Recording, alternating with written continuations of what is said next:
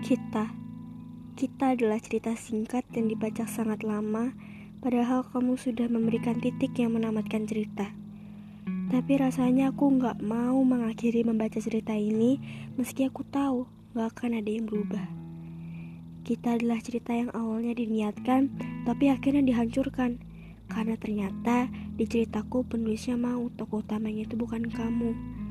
Lalu ternyata penulisnya membuat cerita lain yang tokoh utamanya kamu, tapi nggak ada aku di cerita itu.